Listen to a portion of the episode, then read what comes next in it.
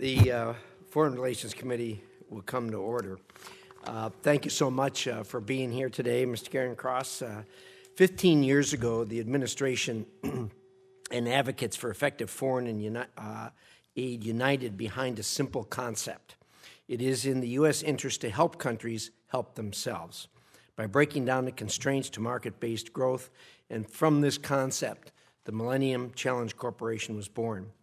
The MCC, as it's known, uh, recognizes that aid is only effective in countries that demonstrate continuous commitment to good governance, economic freedom, investing in their own people, and most importantly, a government free of economic corruption and theft. Its competitive data driven selection process creates an important incentive for countries to adopt difficult but necessary reforms. Its focus on accountability for results helps ensure that the impact of MCC investments will endure long after the compact has ended. And its commitment to transparency, monitoring, evaluation, and learning is helping the U.S. and others do more of what works and less of what doesn't. Uh, Mr. Cairncross, expectations for MCC are high. You have taken the helm following an extended period of drift during which time the agency has not performed, and its commitment to the principles that make it special have been challenged. The American people deserve better. This moment, however, also presents an important opportunity to innovate and reinvigorate. I note the board's recent decision to hold Ghana responsible for failing to uphold the terms of its second compact. No doubt this was a difficult decision to reach. Terminating aid for a trusted ally of many years could not have been easy, but it was the right thing to do. I trust that you will apply the same measure of accountability to other partners should they fail to maintain eligibility or stray from binding commitments. Moreover, I expect to see uh, you hold the agency itself accountable.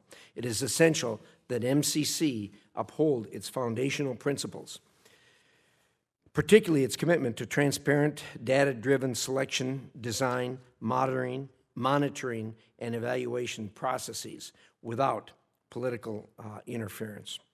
This hearing presents an important opportunity for you to set out your vision for MCC over the next 15 years.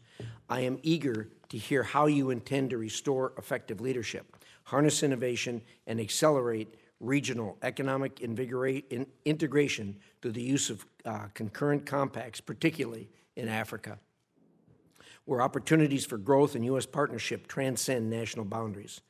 We also wanted to learn more about MCC's efforts to work with the newly established Development Finance Corporation to accelerate private sector led growth while providing a viable alternative to China's malign development model.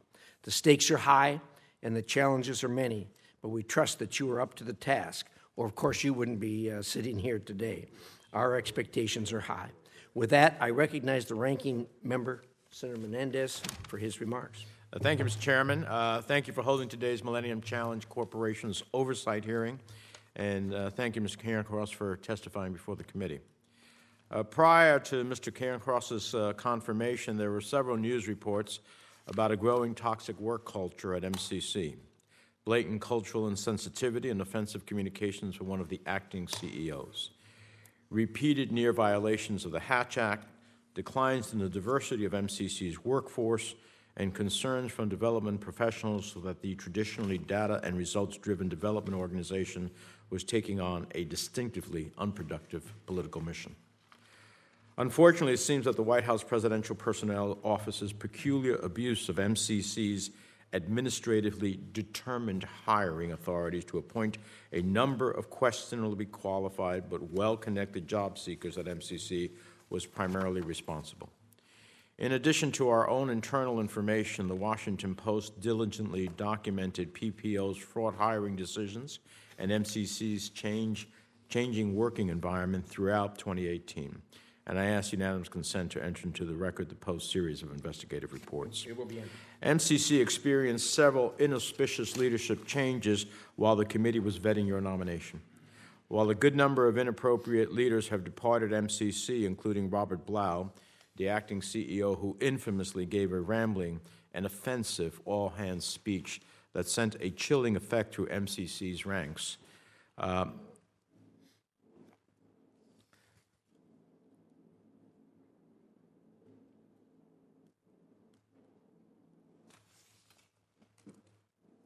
so that uh, their departure uh, has actually uh, helped restore credibility MCC. The question remains why were these people given leadership roles, and what lasting impact will their presence have on MCC's effectiveness?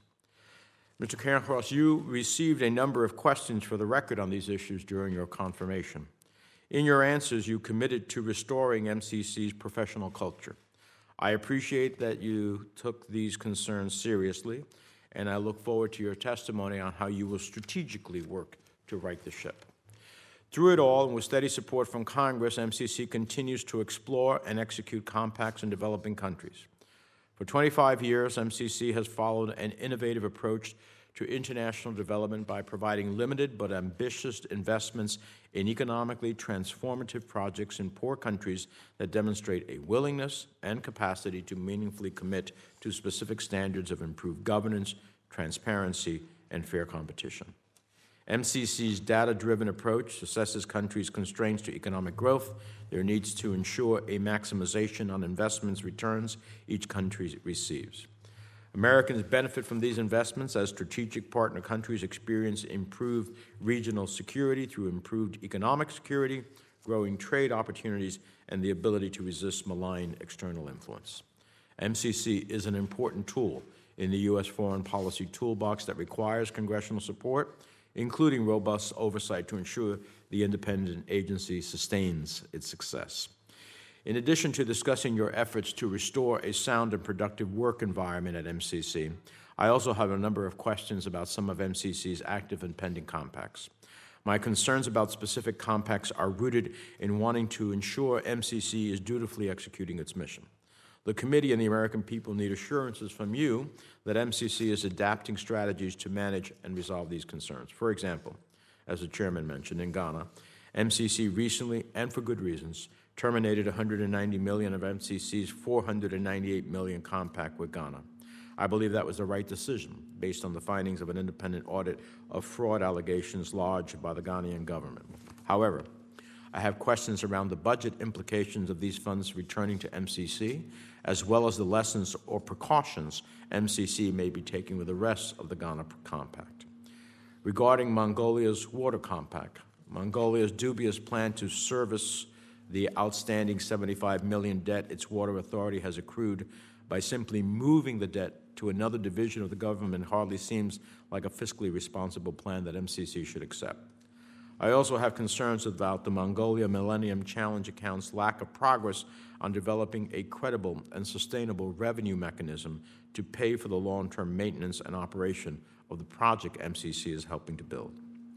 In Sri Lanka, MCC has a $480 million compact pending the approval of the Sri Lankan government. Sri Lanka, however, has just elected a suspected war criminal, Gotabaya Rajapaksa, as president. How will this affect the compact? I also have questions about Kosovo, El Salvador, Georgia. I believe MCC can continue to be a positive tool of American economic leadership and I appreciate the chairman's interest in conducting oversight of this important development agency, and we look forward to your testimony. Thank you, Mr. Chairman. Thank you, Senator Menendez. Uh, now we'll hear from the Honorable uh, Sean Cross. He's the Chief Executive Officer of the Millennium Challenge Corporation. Prior to joining MCC, Mr. Cairncross held a number of positions in the public and private sectors, including Deputy Assistant to the President and Senior Advisor to the White House Chief of Staff. He holds a JD from NYU School of Law and uh, MPhil from Cambridge University and BA from American University. Ms. Cairncross, you've heard both the, both the ranking member and I talk about some of the issues of the past. We really want to look forward. Uh, I think the, the ranking member and I share, as, long, as, as do other members of this committee, um, a, a, real concern for how important this agency is. Uh, we, uh, uh we obviously are challenged uh, internationally uh, in, in many different respects. Uh, this particular agency is one that uh, projects uh, American values, uh, projects uh, American ability to help people better themselves. And uh, as, as the chairman said, there's, there's challenges here. We really are trusting you to stand this agency up to do, do good and move forward well. So, with that, the floor is yours. Thank you, Chairman Risch, Ranking Member Menendez, and members of the committee. I'd also like to recognize and thank Senator Isakson for your long-term support uh, for the agency. Everyone is uh, very appreciative. Thank you. I'm delighted to be here today and talk about my first 100 plus days as uh, MCC's CEO and also my priorities for MCC in the months ahead. It is a privilege to lead an agency with such a diverse, talented, and dedicated staff. I'm grateful to President Trump for entrusting me to do so, and I am thankful and grateful for this committee's support. I also want to thank your staff members. The bipartisan support that MCC enjoys is a real testament to this body, and I'd like to thank them uh, for their consistent engagement with MCC's work.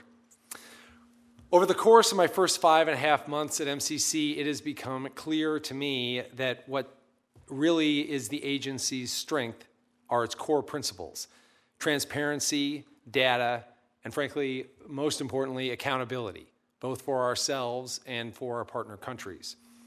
MCC's work to reduce poverty through economic growth and consolidate democratic and free market reforms in the world's best governed, poorest nations is critical to U.S. foreign development our partner countries are actively working to set their nations on a path towards self reliance.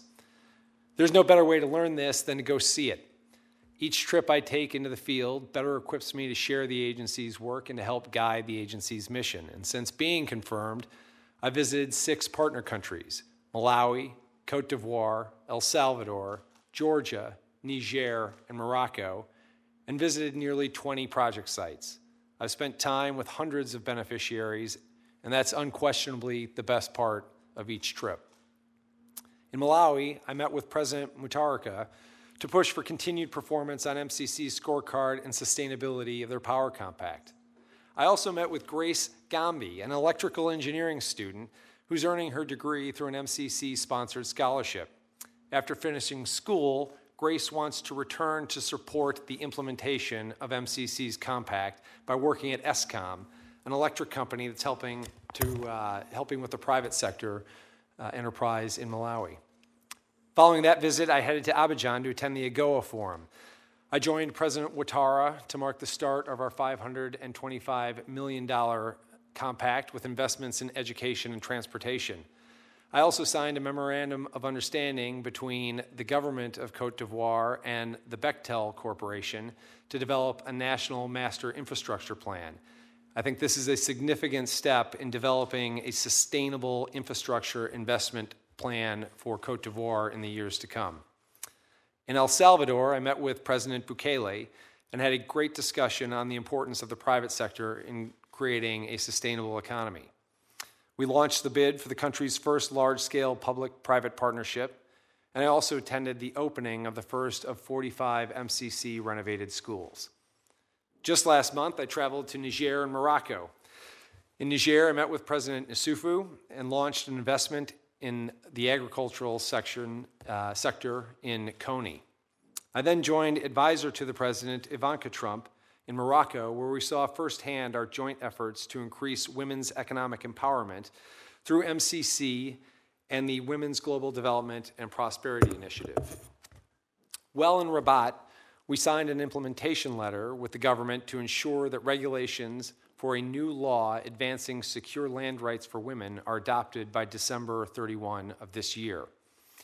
Advisor Trump and I also met with women in the Gharb region who now have more secure ownership and inheritance rights for the collective lands on which they farm. WGDP is enabling the U.S. government to target investments in women across the developing world in a coordinated way. MCC is grateful to Ivanka and to the administration for their support of our work in this regard. Each of these missions is invaluable, and I look forward to continue, continuing to visit the field. MCC's work reflects a model built on lessons of development experience, but I also seek to find new ways to build on that model and achieve greater impact. So we'll focus on four areas. One, empowering MCC's staff. Two, encouraging smart risk. Three, crowding in and enabling private development and dollars. Four, holding ourselves and our partner countries accountable. First, it is a priority for me to empower the incredible people who work at MCC. Through listening sessions, roundtable discussions, and daily conversations, I, I walk around the building quite a bit.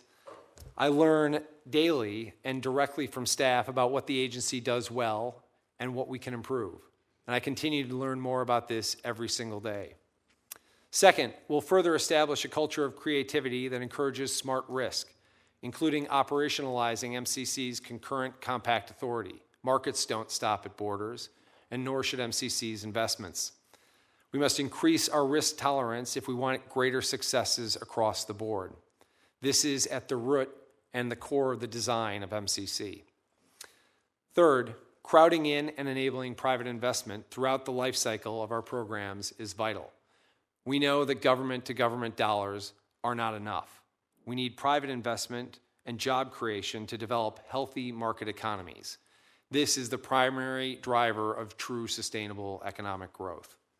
And finally, accountability.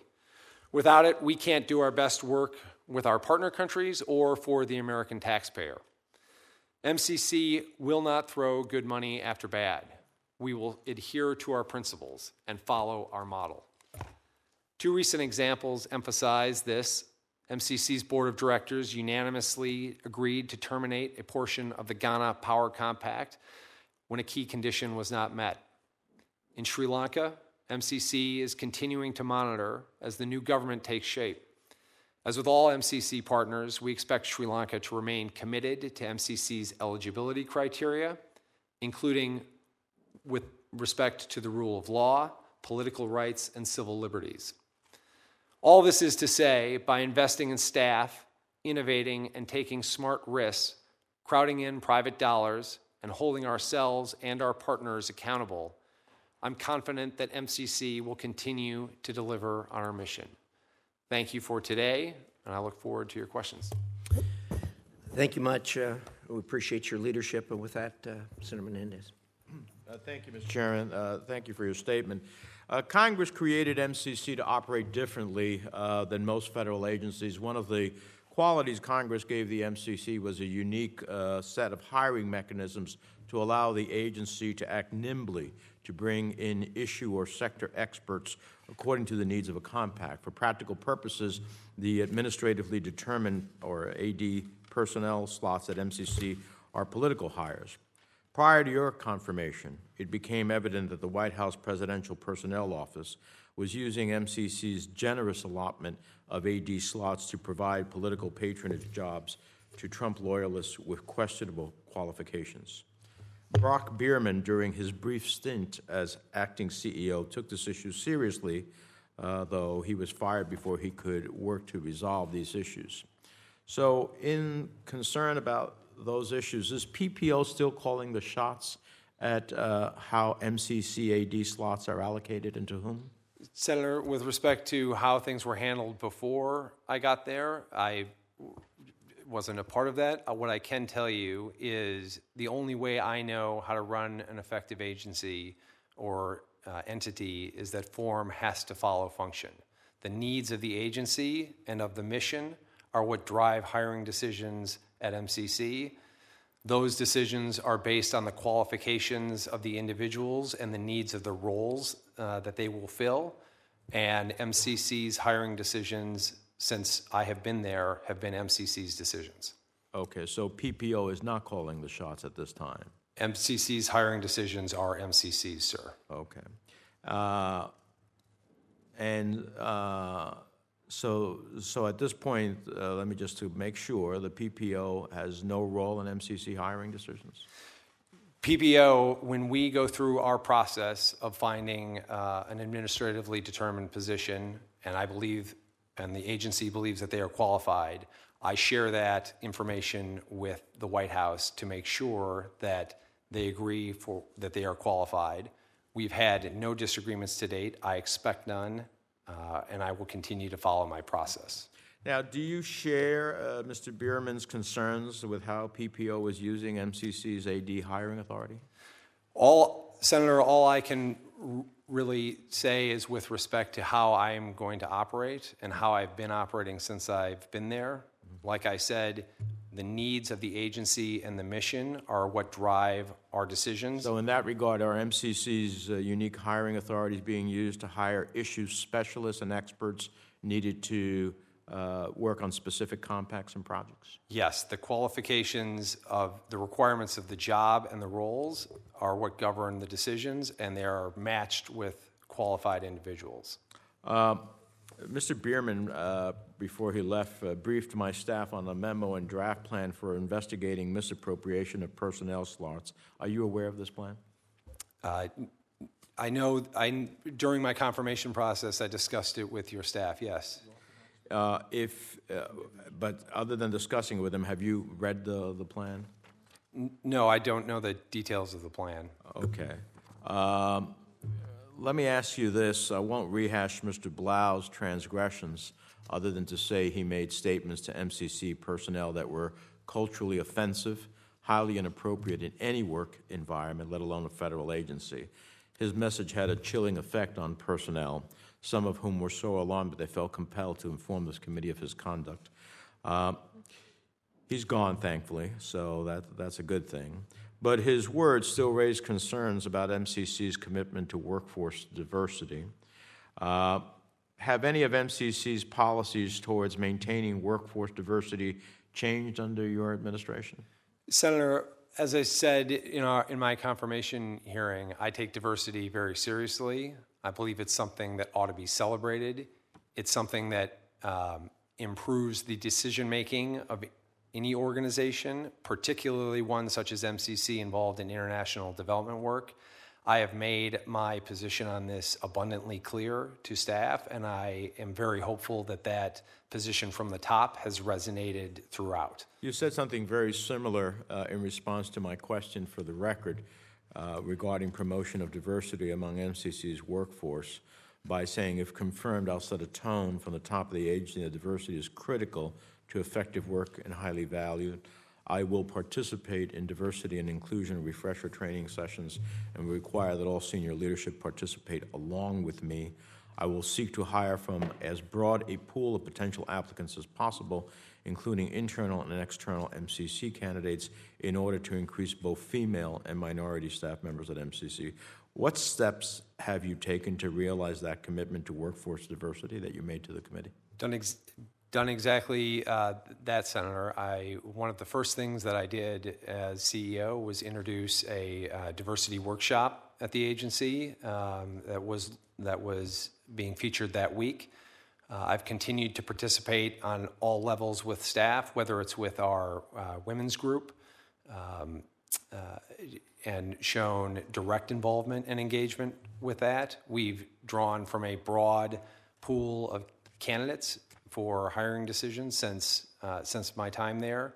We have uh, promoted uh, a number of uh, of in particular women among the senior team, and I look forward to continuing that commitment and also working closely with your staff. I know um, they've been very engaged on this issue, and we've had, I think, very good dialogue on it, and I expect it to continue. Yeah, I uh, appreciate that. Uh, I, I hope that diversity, and I'm, I'm all for greater diversity, certainly uh, on gender, uh, but I hope that diversity is also uh, included uh, across other lines as well, so that we reflect to the world what America is all about, and the work that MCC does uh, should be a reflection of that. If I wasn't clear, sir, I, I agree with you, and I am committed to that as well.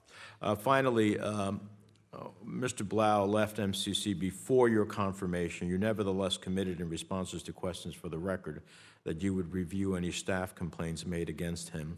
Did you complete this review, and if so, what were your findings?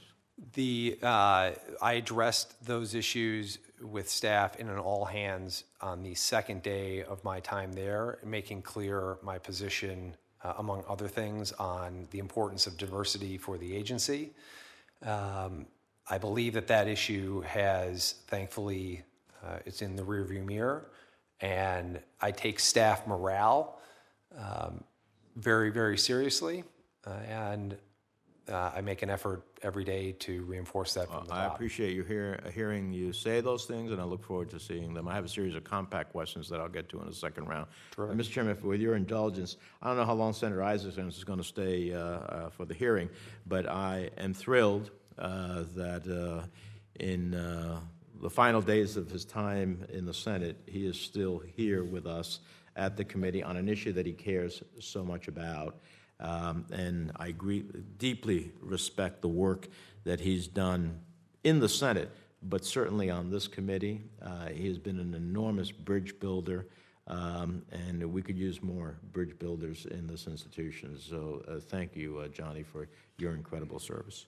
Well, Mr. Chairman, thank you for saying that, and it's an honor to be back. And one of the reasons I am back is you. This guy is the best Cuban uh, uh, Irish singer, tenor, you've ever heard in your life. I was in the back of an airplane with him in Afghanistan with my wife sitting to my side and Harry Reid and, and Bob, and, and uh, he started singing from this little manual, and I, it was really good. I'm terrible at that, so I don't know. I really appreciate it. And my wife just fell in love with him. I mean, I'm, I've had a lost ever since. But uh, Bob, we had a great time. Went to Afghanistan, did a lot of, had a lot of other good times, and with Ben Carson, Ben Cardin, I've just done so much with you in Myrna. And when I saw both of them were going to be here, I said, I want to be with that group. Sorry to leave you out, down there, Mr. Chairman. But um, I'm here to tell you that I love this committee. I had a great got on this committee in an interesting way. They called me up and saying, "Will you serve on the uh, Foreign Relations Committee?" I said, "No, I'm not. I I'm not interested in that." And they said, "Well, we are missing one person. We got to have one. To lose the votes to the Democrats." I said, "Okay." I was way down the list back then, so I said, "I'll do it," and had no idea I wanted to do it. And and then they asked me to chair the Africa subcommittee because they didn't have everybody want to do that. So I said, well, if the first the job they would give me, I better at least take the first responsibility. So I did that, and I said, I better go to Africa and figure out what I'm doing. this is one of the places I went, and uh, I fell in love with the continent. I fell in love with the people. Some of the folks we've talked been talking about in here. When we were talking about Swaziland, I said, I remember something about that. And I took away the Swaziland's money. Didn't take it away. I, I didn't personally did. But I blocked them from getting money they were going to get from the United States to try and bring about compliance and human rights and general accepted principles of labor law. Labor law in Africa is a whole lot different than the United States. I mean, you can't mistreat anybody in the United States, and, and Africa, it's all you can do to catch them. So I just want to say that what you're talking about is important. The other thing you said is very important uh, in terms of the contractors and who you're hiring and making sure you're getting the right type of laws.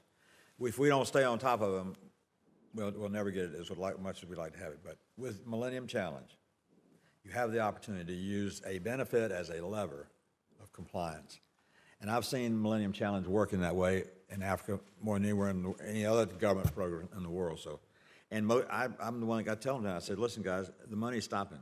If you can't find a way to have open zoning meetings or whatever they were, and no child labor and just very basic stuff, we're not going to invest American taxpayers' money, no matter how you say you're trying to do it." And by being able to do that and having a director at the time who was willing to put it behind that and others, and the president as well, we did it. So I think to focus on the hiring issues of some things have been raised is important because if we lose Millennium Challenge, it's bad for them. It's worse for us because we get, then get a lot more corruption because people do corrupt things to hire folks over there. So I just want to thank you for mentioning me that I'm leaving, and I'm not leaving because I don't like foreign relations. I love love foreign relations. Love you, Mr. Chairman, and my dear friend on the ethics committee who serves much time with me from Idaho, and I appreciate you all very much and enjoying it. I'm going to stay here a little while longer, so thank you for having me. Johnny, we're going to miss you. I'm gonna miss y'all. So. Let's don't make this sad. All right, so how about uh, Mr. Cairncross? You want to chew on him a little? I will. I, we were, we were. I got here early to do that, and uh, it doesn't look like I did a very good job preparing, but I'll try it best I can. I just want to go back to what I was saying. The, the uh, using the lever of the ability of the ability to help them do something they cannot do themselves is absolutely the, the best thing we do. One of the things government always does worst is kill something for being bad that makes it worse. And by that I mean, if you have take a developing country or a developing small area, rural place, and give them an incentive to do something, they'll do it, but there'll also be somebody in town say, that, that's some money we can get. Let's get some of that money. Let's do something. They don't say let's do something corrupt, but they figure out something that nobody's doing, which probably means it's corrupt. And uh, they do it. And what you do, you, you invest some money, you help them get some money. They could get any other way. Then once the seed you plant starts to grow, whatever it might be, it, then it becomes permeates the area. Uh, in uh, Ghana, we built the largest refri- refrigerator in the world. I call it. It's a chilling five planta- five plantations. Somebody's here from there. Five or six plantations that were put together that were independent. They now ship pineapples have three months longer shelf life. Tremendous, like a potato, gets a lot better return. And uh, that country's pineapple business is just going crazy now because we helped through Millennium, Millennium Challenge to build a way to get them those pineapples across the Atlantic Ocean to America and our market. And we did it by building a big refrigerator out in the middle of five plantations in the middle of Ghana. They couldn't have done that. Like the, idea of working together to build one refrigerator for five plantations was unheard of. They did it now and they're competing in the world market. So those are the kind of things you could do. But also the Port of Cotonou, which is next door in Benin, was closed. They got a Millennium, you tell me if I'm not right on this. They got it, we gave them a Millennium Challenge compact contract. It's awarded to them, and the first review period, was- and they have, they have to comply with all the things said they can do away with crushing. We caught them, they were below 50% on compliance. So we cut their money off in the middle of the project.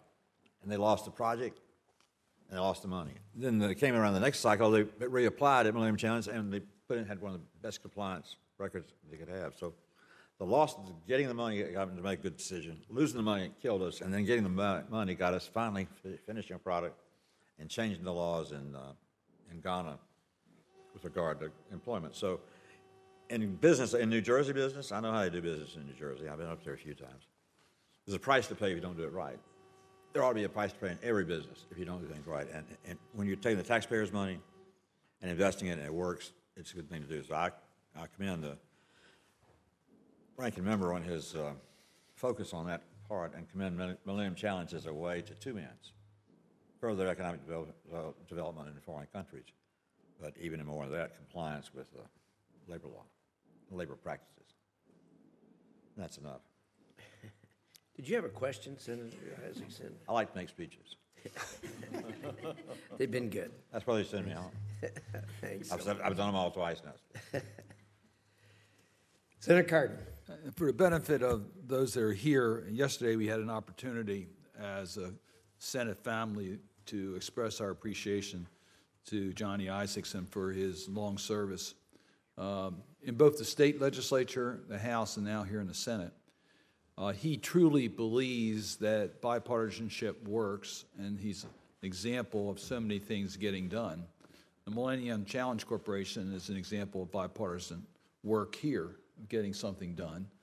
It was there to make consequential change. I sort of think it was modeled after PEPFAR as for healthcare, what MCC can do for economic growth for countries that are relatively poor, that have the desire to be democratic states, in which our participation can help them with their economic power, but to preserve and strengthen the democratic principles. And that's been uh, what the, the principles of the MCC have been about. So I'm a strong supporter of it. I want to talk a little bit about uh, the resources and how the resources are being used. I know the standards that you use to judge the different uh, uh, requests for funding, but when I look at our own hemisphere and see that we only have one compact in our hemisphere, to me, I know that there are other countries who could benefit from a compact here in our own hemisphere. I know that we have moved towards regional compacts, and I would like you to give your view, because I think, particularly in our hemisphere, regional compacts make sense. Central America would make sense, other parts of the, would make sense. And just to get your view as to why is it a matter of resources or is it a matter of lack of interest or is it why don't we have more compacts in our own hemisphere and are you pursuing regional compacts in order to deal with what congress has desired Sure. With respect to uh, Central America, we do have a compact with a year to go in El Salvador. We're in Guatemala uh, on a threshold program, and we just compact i think you only have one ju- that's right. That's right. But but we do have a threshold program in Guatemala, and we just wrapped up a threshold program uh, with Honduras as well. That's governed, Senator, by our selection criteria. So it's the scorecard and income, the, the need merit model that we base the selection on. It's, um, and so that's the reason we are where we are in Central America uh, with respect to the countries uh, that we're in. And like I say, uh, we had a great trip to El Salvador, and that administration, the Bukele administration, has taken great strides to turn around uh, a compact that uh, was not performing as well as we wanted it to. And in the first 100 days of that administration, the disbursement rate, rates have gone up. We launched that public-private partnership, which had been stalled under the previous administration. So that's it's a good story, and I'm happy to be talking about it. With respect to uh, regional compacts, as you know, and thank you to the committee for the support uh, for the concurrent compact authority. That's new authority, and the way that the board went about selecting the first round of regional compacts last year was to select a pool of countries, and so that was West Africa. It was five countries in West Africa, and the criteria were we wanted uh, contiguous borders, we wanted to be engaged in a uh, at least a first compact um, uh, when they were selected for a regional, and so MCC has gone about scouting projects and prioritizing projects within that pool. And given that it's new authority and it is somewhat more complex than doing just a single uh, single state compact. We want to make sure getting out of the gate that that first compact is successful. There are a host of administrative challenges and, and others that we're dealing with and working through, and we expect that we're making excellent progress on it. Um, but we would be happy to entertain in the future regional compacts elsewhere other than Africa. When uh, MCC was created under the, uh, the Bush administration, it was anticipated that the budget support would be greater than it is today, much more funds than it is today. Um, my question to you is, is a matter of resources. If you had more resources, do you have the opportunities around the world to use that consistent with the mission of MCC and should we be looking at areas of development that we could be engaged in, but we're prevented because of resources? So the answer to the overall question is yes, Senator. And specifically, I think what we could do, given our model, in particular on selection and the criteria that we use, which I think is the core of the agency and what has made it very successful. With more, we could do more. The leveraging power that we have with the grant funds that we operate with now is remarkable in my, in my opinion and it allows us to target the sort of institutional and policy reforms that other development dollars or private capital isn't really able to get at specifically. And with greater incentive uh, we could we could do more. And for example we're in cote d'ivoire. Cote d'ivoire has been an excellent partner. Uh, they've incorporated uh, part of the President Ouattara's cabinet is incorporated the, to address MCC's criteria specifically. We are developing uh, the Akwaaba roundabout and the Abidjan uh, infrastructure piece so that traffic can flow more freely. But if we could also work on that transportation corridor uh, between, for example, Burkina, it would increase our impact it would increase the economic impact and it would increase the incentive that we have not only for our partner countries that we're working with, but for those who want to engage with MCC. That's helpful. Mr. Chairman, it, it would be, it'd be helpful if you could get us information as to where additional resources would be used if made available for those of us that are trying to get you more support in regards to congressional appropriation. I appreciate it, Senator, and we're very happy to follow up. Thank you. Thank you, Senator Cardin. Senator Young. Thank you, Chairman. Mr. Cairncross, great to see you. Senator, good Good see you. visiting with you uh, the other day, and I enjoyed our conversation there. Um, I'm going to pick up on a couple of topics we weren't able to uh, discuss.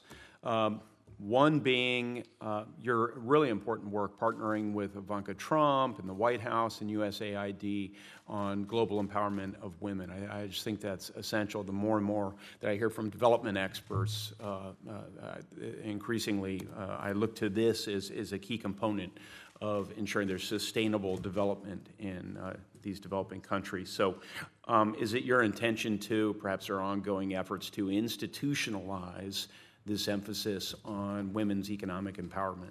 Absolutely, Senator. At first, I think it's just basic. You can't have a successful economy if 50% of your population's locked out of it. Um, and the data backs that up uh, to boot. MCC has always taken this issue seriously. We had a gender inclusion unit in 2006. In 2019, we expanded our gender in the economy indicator. So it not only uh, to take in more data. So rather than we were at 10 different data points in an economy for gender inclusion, we're now at 40. And this is something that, uh, yes, absolutely, we'll be pressing ahead on. And we are looking to design on the economic analysis of our projects take that gender lens and make sure that that is part of it because it touches so many pieces of what we do. And, and, you mentioned data. Um, really, MCC is known for not only collecting data, but uh, really sort of rigorously um, uh, evaluating what you have, holding people accountable to results, measuring success, and I think that has had some positive spillover effects uh, throughout the federal government. So I, I want to commend uh, all of those working at MCC for that point of emphasis. Um, you know, one of the threshold questions, building on uh, the line of inquiry from Senator Cardin about resources, is we now have a development finance corp all right, uh, th- created through the Build Act. Uh, I'm proud of that piece of legislation and DFC. I, I see uh, high promise for its future, but um, it's, it's unclear to me whether DFC is regarded, perhaps incorrectly, and I'll give you an opportunity to disabuse us of that. Is DFC regarded as a competitor to MCC in some respects, or are they complementary? I want you to speak to that. Sure. Issue. Uh, first, we're very excited and thank you to the committee for the support of the Build Act. I think it's a great thing that the DFC is coming online. Absolutely do not view it as a competitor. I view I it. Thought you'd a, say that. Yeah, yeah. I I view it as on the development arc.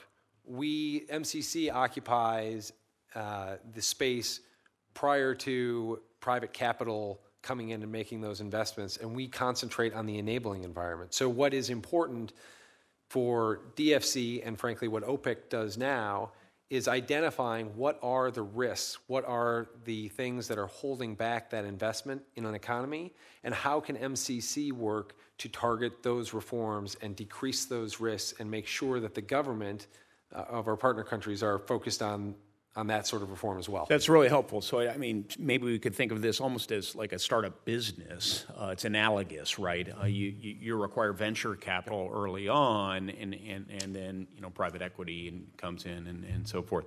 So um, they're complementary, as you described it. We need to keep that in mind as we think about resource allocation. Um, in the areas like uh, you mentioned, there's still some opportunities to invest in MCC. Um, China. China, uh, their global influence is, is um, it's broadly understood on the rise. They have a different development model, one that is predatory in nature, oftentimes through their Belt and Road Initiative. This is a different model. This is one that uh, doesn't aim to breed dependency, but instead self reliance.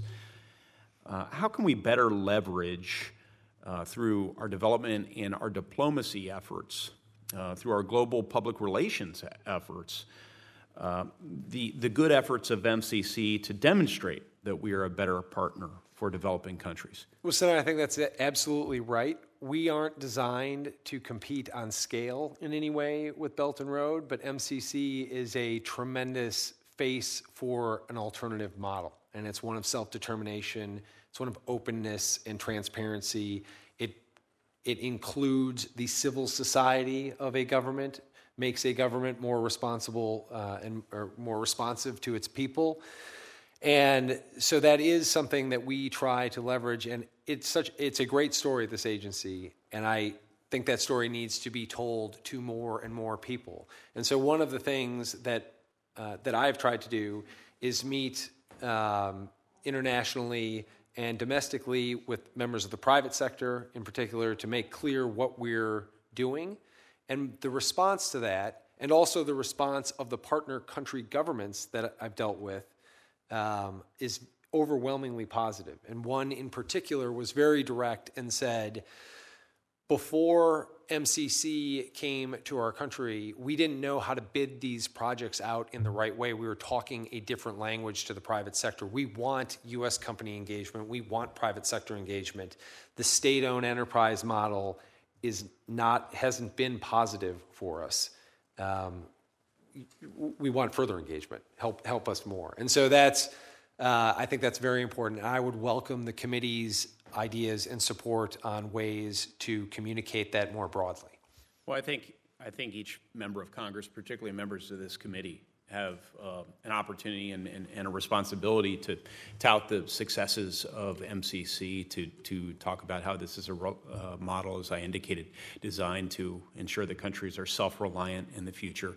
And um, I, through my line of questioning, I didn't want to suggest in, in, the slightest that word is not getting out. In fact, the best evidence, as you and I discussed the other day, that word is getting out uh, uh about uh, the efficacy and attractiveness of this model is the fact that the non compact right. neighboring countries and regional uh, countries, and even some countries further afield, uh, are making efforts to become compact eligible.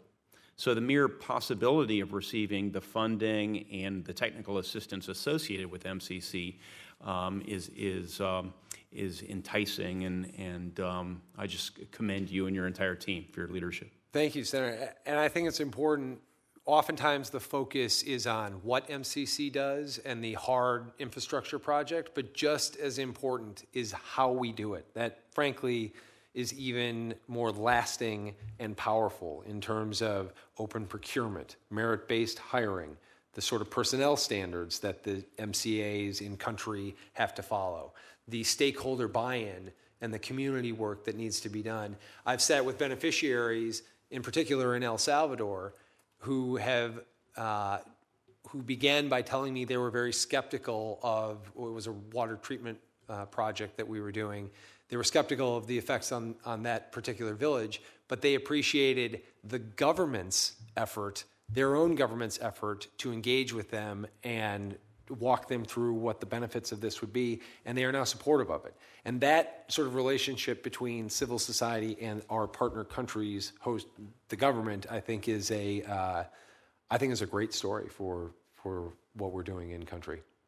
I agree. Thank you. Yeah, thank you. Thank you, Senator Shaheen. Thank you, and thank you, Mr. Cairncross, for being here today and for your service at the Millennium Challenge Corporation.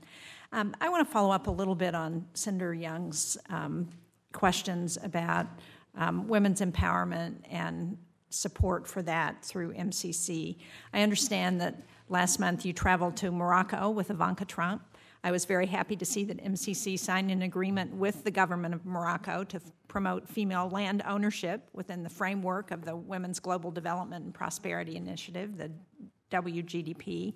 So, can you talk a little bit more about how MCC works with the Office of Global Women's Issues at the State Department to prioritize women's economic empowerment? Sure. Our Senator, our interagency communications with, with all our board members are are very strong, um, and women's economic empowerment, the it's called we internally, um, is something that I've put at the top of the priority list, and in fact, it now it is being baked into every aspect of uh, what we're doing on our project by project basis. But we've had tremendous interagency support from the State Department, from USAID, from the White House uh, on this on this effort. So, if Kelly Currie is confirmed as ambassador at large for global women's issues, how how would you see things changing, or would you see? Um, I'm assuming that with leadership in that position, that that's helpful as we think about how we implement w, WGDP. But do you see any changes that will occur in the working relationship and how you continue to foster um, women's empowerment? Senator, I think the only change that I would see would be uh, in a positive direction. Um, the more engagement, the better. Uh, I'd be, uh, I'm sure we will, uh, upon her confirmation, meet very quickly. Uh, be happy to do travel, uh, or, but make sure that we're focused on these issues collaboratively. I know uh, it is one of the best dollar for dollar investments that we make as an agency, and uh, and I just have to say, it, it's it's tremendously rewarding to be in country and talk to the beneficiaries, and it's remarkable. Um, it's remarkable how what a missed opportunity this is in so many places, and it's been for so long. And so, uh, it feels it feels great to be uh, to be part of uh, a team that's working on it. Good, thank you. Um, I now want to switch to the Western Balkans because um, that continues to be a part of Europe that faces challenges, many of them economic, and their economic success is critical to their Western integration and integration into the transatlantic community. I know that's a place where China is increasingly investing in the region. So I was pleased to see that in September of 2017, MCC and the government of Kosovo signed a $49 million threshold program to implement policy and institutional reforms in the areas of energy and rule of law. So, can you update us on how that's going in Kosovo, whether there are other things that we should be thinking about in Congress as we try and support what's happening there? Sure. Well, we do have the ongoing threshold program um, in energy efficiency and, and, rule of law, but we also are in development on a compact uh, that will be in the energy sector as well. And so that's a uh, that will be the larger infrastructure project, the five-year um, project. And like I say, that's in development, but we expect to continue to work closely with the committee and its staff uh, so there's full eyes on uh, what we're doing in Kosovo. But it's a the threshold program is proceeding well. Um, we're pleased with it, and that's frankly the reason why we're proceeding on a compact. So, what does that mean for next steps? And what's you said you're looking at a five-year horizon sure. on the compact. So, so the so the way that goes, Senator, is it, it's in the same sector. It's in it'll be an energy sector compact, and we've gone through the initial constraints analysis and root cause analysis. We're now looking at the various projects that would uh, address those core constraints on economic growth. Once we've identified those, it'll go through the investment management committee internally, but we will be in close contact uh, with the committee, and uh, and you'll we'll keep you updated as as we're updated. And are there other um, neighboring countries in the Balkans that you think are potential candidates for uh, working with MCC? Well, the the nearest senator in the in the region would be Georgia, where we just wrapped up a second very successful compact. Um, they've now graduated out of our income pool, um, but to to date, uh, I don't, and I'm happy to follow up with with more information. But I don't believe that there's um, a candidate country that's on the on the on the cusp in the region. What about Bosnia? Is that um, a place where you have done any work and have um, had any discussions with folks? We haven't, sent Senator. Again, this comes back to our selection criteria, mm-hmm. and I don't know off sitting here where they stand on our scorecard, but I'm happy to follow up uh, with your office on that. Um, that would be great. I appreciate that. I think Bosnia is one of the other countries in the Western Balkans that um, has significant economic challenges, and if there are ways that we can encourage them to continue to look west, it's really important to do that. Correct. Thank you, Mr. Chairman. Thank you, Mr. Chairman. Thank you, Mr. Cairncross, for uh, your service uh, and uh, testimony today. Uh, you've talked, uh, when I came into the committee hearing, you were talking to Senator Young about the BUILD Act and some of the work that we have done in this committee regarding uh, that legislation. Uh, we've also passed legislation, the Asia Reassurance Initiative Act. A number of members of this committee uh, helped uh, provide a, a, billion dollars over five years to State Department's Human Rights Defenders Fund. That's just one of the things that uh, ARIA would do. We recently passed the Taiwan Allies International Protection and Enhancement Act mm-hmm. initiative, excuse me, the Taipei Act, which talks about how we can help help improve Taiwan's standing around the world. And it comes in response to increased Chinese pressures, uh, quite frankly, bullying tactics intended to restrict Taiwan's international space uh, and global diplomatic recognition. Uh, MCC obviously plays an important role in our foreign policy and the efforts to build economies, uh, to engage countries with good governance. Uh, you talked about contractual opportunities to improve the rule of law. Uh, in uh, December of last year, I believe it was, MCC entered into an agreement or entered into an opportunity with the Solomon Islands uh, to uh, fund a, a program. Um, but in September, the Solomon Islands switched their diplomatic relations to Beijing. So MCC did this in December of last year, uh, and uh, Beijing convinced them to switch their recognition in September of this year. So, could you talk about maybe some of the strategic thinking that MCC had back in December and what implications the switch in September means, and whether or not we should change our course with Solomon Islands going forward? Sure, Senator. We are in with a threshold program in the Solomon Islands. Um, the board, the MCC board, selected uh, the Solomons as um, as a can as a partner country.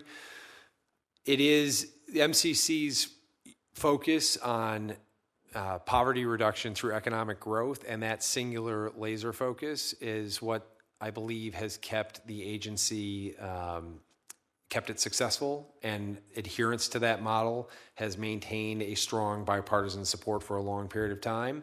And so we look at when we are making board selections, uh, the agency looks at the arc of a of a country and the trajectory that they're on. Are, is this a country that is trying to do the right thing and worthy of our support and stamp of approval?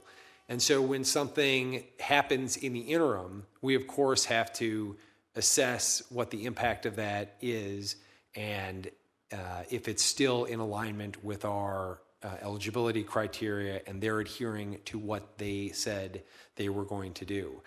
Um, I understand and I appreciate the concern um, uh, with that you have on that particular issue, and that's something that we're monitoring and talking about as a uh, as an agency and a board. And if you look out um, in other countries that perhaps uh, are under same or similar pressure from Beijing, uh, does that enter into the conversations you have with those countries? It, it, it, does, Senator. And the difficult thing is, like I say, we really aren't designed to compete on scale. So, what we are is an alternative model. And I believe that what we bring with that model is, uh, is very powerful. It's a signal not only to the, the stamp of approval for the government and a knowledge transfer on a process of how to execute a sustainable project that will be long lasting and has your own people's buy in. But it's also a signal to the investment world and uh, capital looking to come into a market that this is someplace worthy of a, of a further look. And so that is something that we. Uh, is a powerful leverage tool for us. And we are, like in Cote d'Ivoire, when I was talking about with the Bechtel uh, MOU, that, so that's a great example of that will produce a list, a prioritized list of national infrastructure planning that the government of Cote d'Ivoire has signed off on. We've signed off on as signatories to it, and it's been produced by a, an American but highly specialized, competent firm. And so, were projects to be engaged that are not on that list, um, it would it would raise questions as to who was making those decisions, how they were being made, and then it would be publicly known uh, for the people of Cote d'Ivoire that that was not on the list. And so that's the sort of thing that I think we can bring to the table and uh, and serve as a uh, serve as a great point of leverage for the United States. Great. Thanks, Mr. Cairncross. Thanks, Mr. Chairman. Thank you. Um, the ranking member has, I think, some more questions for you. Before we do that, I just want to briefly touch on a couple of points, and that is, can you uh, give me a general thought uh, about uh, your thinking on your relationship with the new uh, International Development Finance Corporation, realizing that's a work in progress yeah. and uh, it's getting stood up, but and you know it's not exactly what you do, but it's related and sure. seems to me needs to dovetail. What what are your thoughts on that? I've had a great several meetings with uh, with Adam Boehler, the the recently confirmed head uh, of the agency. We're looking forward to the agency coming fully online. Um, and we've had a great relationship with OPIC in, in the past uh, as well and continue that. We've talked about ways to uh, work together so that there are full eyes on our pipeline, what we're doing in country, and then what their pipeline looks like, and in particular, what their investors, as I said, are worried about in these uh, in these markets. What are the risk factors? What are the concrete things that hold back investment in a market? There's a lot of talk about corruption or rule of law conceptually, but I think I'm a fan of targeting concrete things that can be uh, that can be changed and measured, and that's what we are seeking collaboratively to identify. I appreciate that. Um, on a more parochial note, um, my state has a connection, a number of connections with Mozambique, and uh, I was there this summer, and obviously um, there's some reasons to be concerned there. Uh, I, I, wonder if you could give me your thoughts on that, and if you think that uh, Mozambique is still eligible under your checklist. Uh, could, could, you give me your thoughts on that, please? Sure. Um, I think that, and I understand and and appreciate the concerns on the. You're talking about the recent elections, Senator. Yeah. Amongst other things, but certainly that's yeah. one of them. Um, Mozambique passes the scorecard this year. They've been a uh, they've been a strong scorecard performer uh, historically, and this is a place where we have uh, we've engaged in a compact in the past. It's been that compact was largely successful moving forward. There are some implementation issues that I know are being um, focused on and addressed currently. But this is it is a country that qualifies, and uh, and I believe in every environment where we work, we face hard challenges. I mean, it is we do not work in easy places, and Mozambique is no different. So, in any engagement with any partner country is reliant on an expression and a commitment by the partner country government to engage in the sorts of reforms that we are uh, trying to trying to achieve. Mm-hmm. Uh, I uh, I understand that, and obviously, if it was an easy place, there'd be no need for you to be there. So uh, I understand the challenges in that regard. One of the things that always strikes me about uh, developing countries uh, is is how quickly they can go south on you, and um, that that's something that, uh, that, that's always of concern.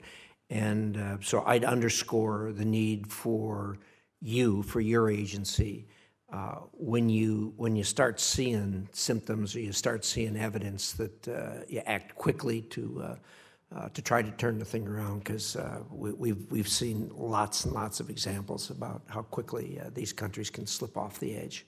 Senator, I think, as I said in my statement, I think accountability is and the agency's credibility is what has made it as successful as it's been. I also believe that in open and frank communication with our stakeholders, our board members, this committee, um, and making sure people have an understanding of the situation in country and what we are doing. And so I would expect that that would continue, um, that relationship would continue. I appreciate that. Yep. Senator Menendez. Thank you. Thank you, Mr. Chairman. I just have some compact specific questions. Sure.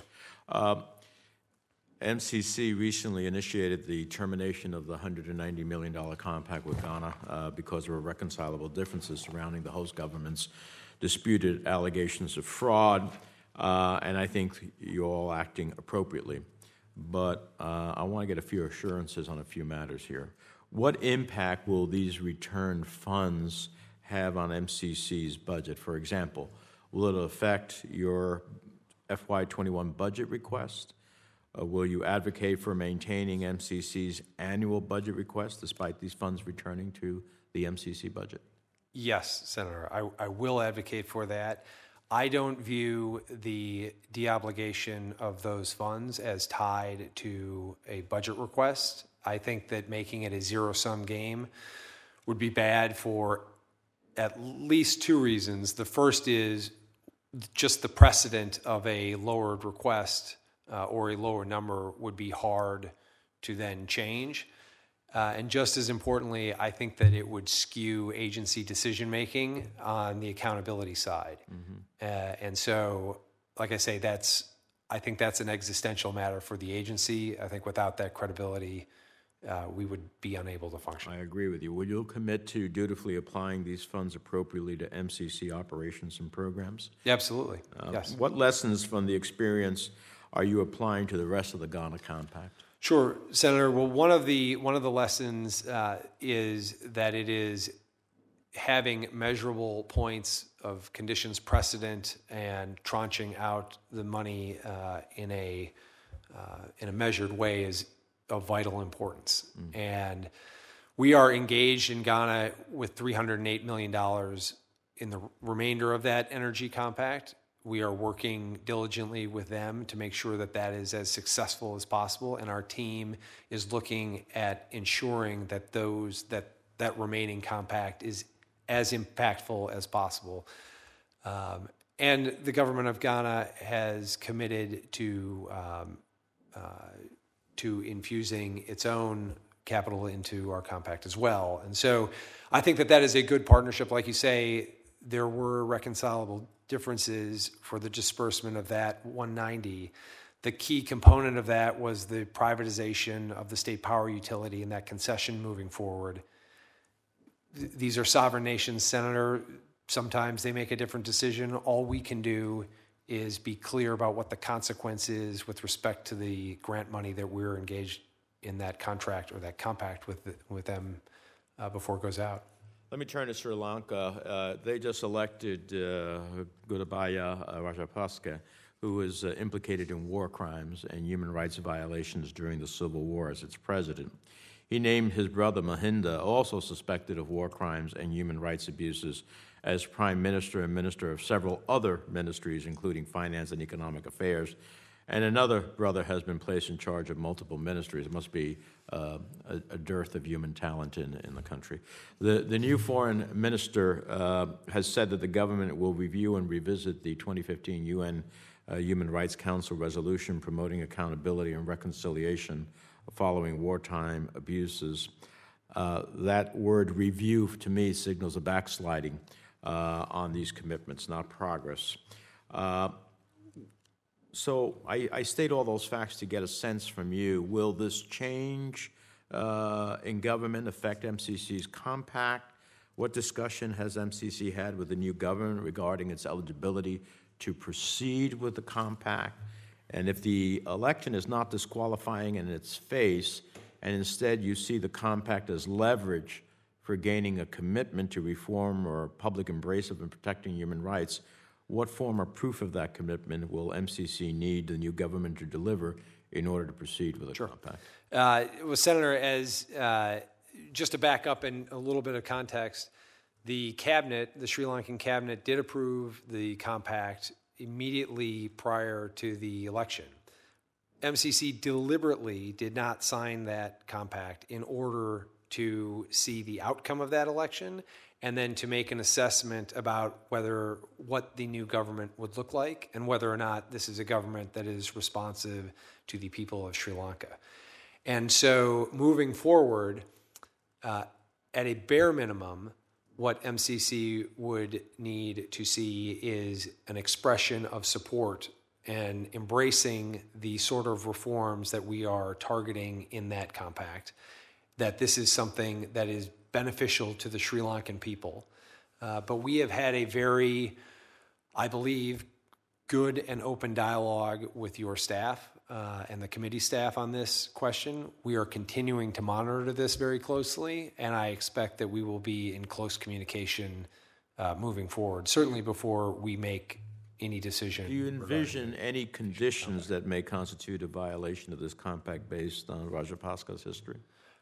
So I'm not sure I have a, a great answer for that question because I don't know what this will look like moving forward, but I do know that uh, we will be requiring, like I say, uh, at the at a bare minimum, a strong expression of support by the new government for the reforms that we are pushing for the Sri Lankan We'll people. be, we'll be looking forward to see uh, what those expressions are.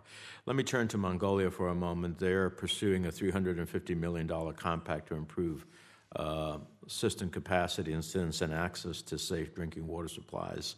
That's just that's good stuff, as well as funding responsible industrial uses for reclaimed wastewater. But I have concerns about how the Mongolians plan to meet two specific conditions of the contract I mentioned in my opening statement. One is to address rather than service uh, the Water Authority's $73 million debt with a shell gain that would move the debt off the utility books and put it on the books of another department within the government. Additionally, the Mongolian government has yet to develop a sustainable financing policy to cover long term maintenance and operation of the new water system. Um, they view raising revenues as a political problem, and in my mind, seem rather cavalier about developing an appropriate revenue mechanism. Would MCC approve of a country moving debt around on its books as an adequate solution for addressing complying with the compact's outstanding debt service requirements? Uh, Two parts to that answer, Senator. The first is with respect to the tariff regime. That is something that we are engaged in working uh, with the Mongolians on. It's vital to the sustainability of the project.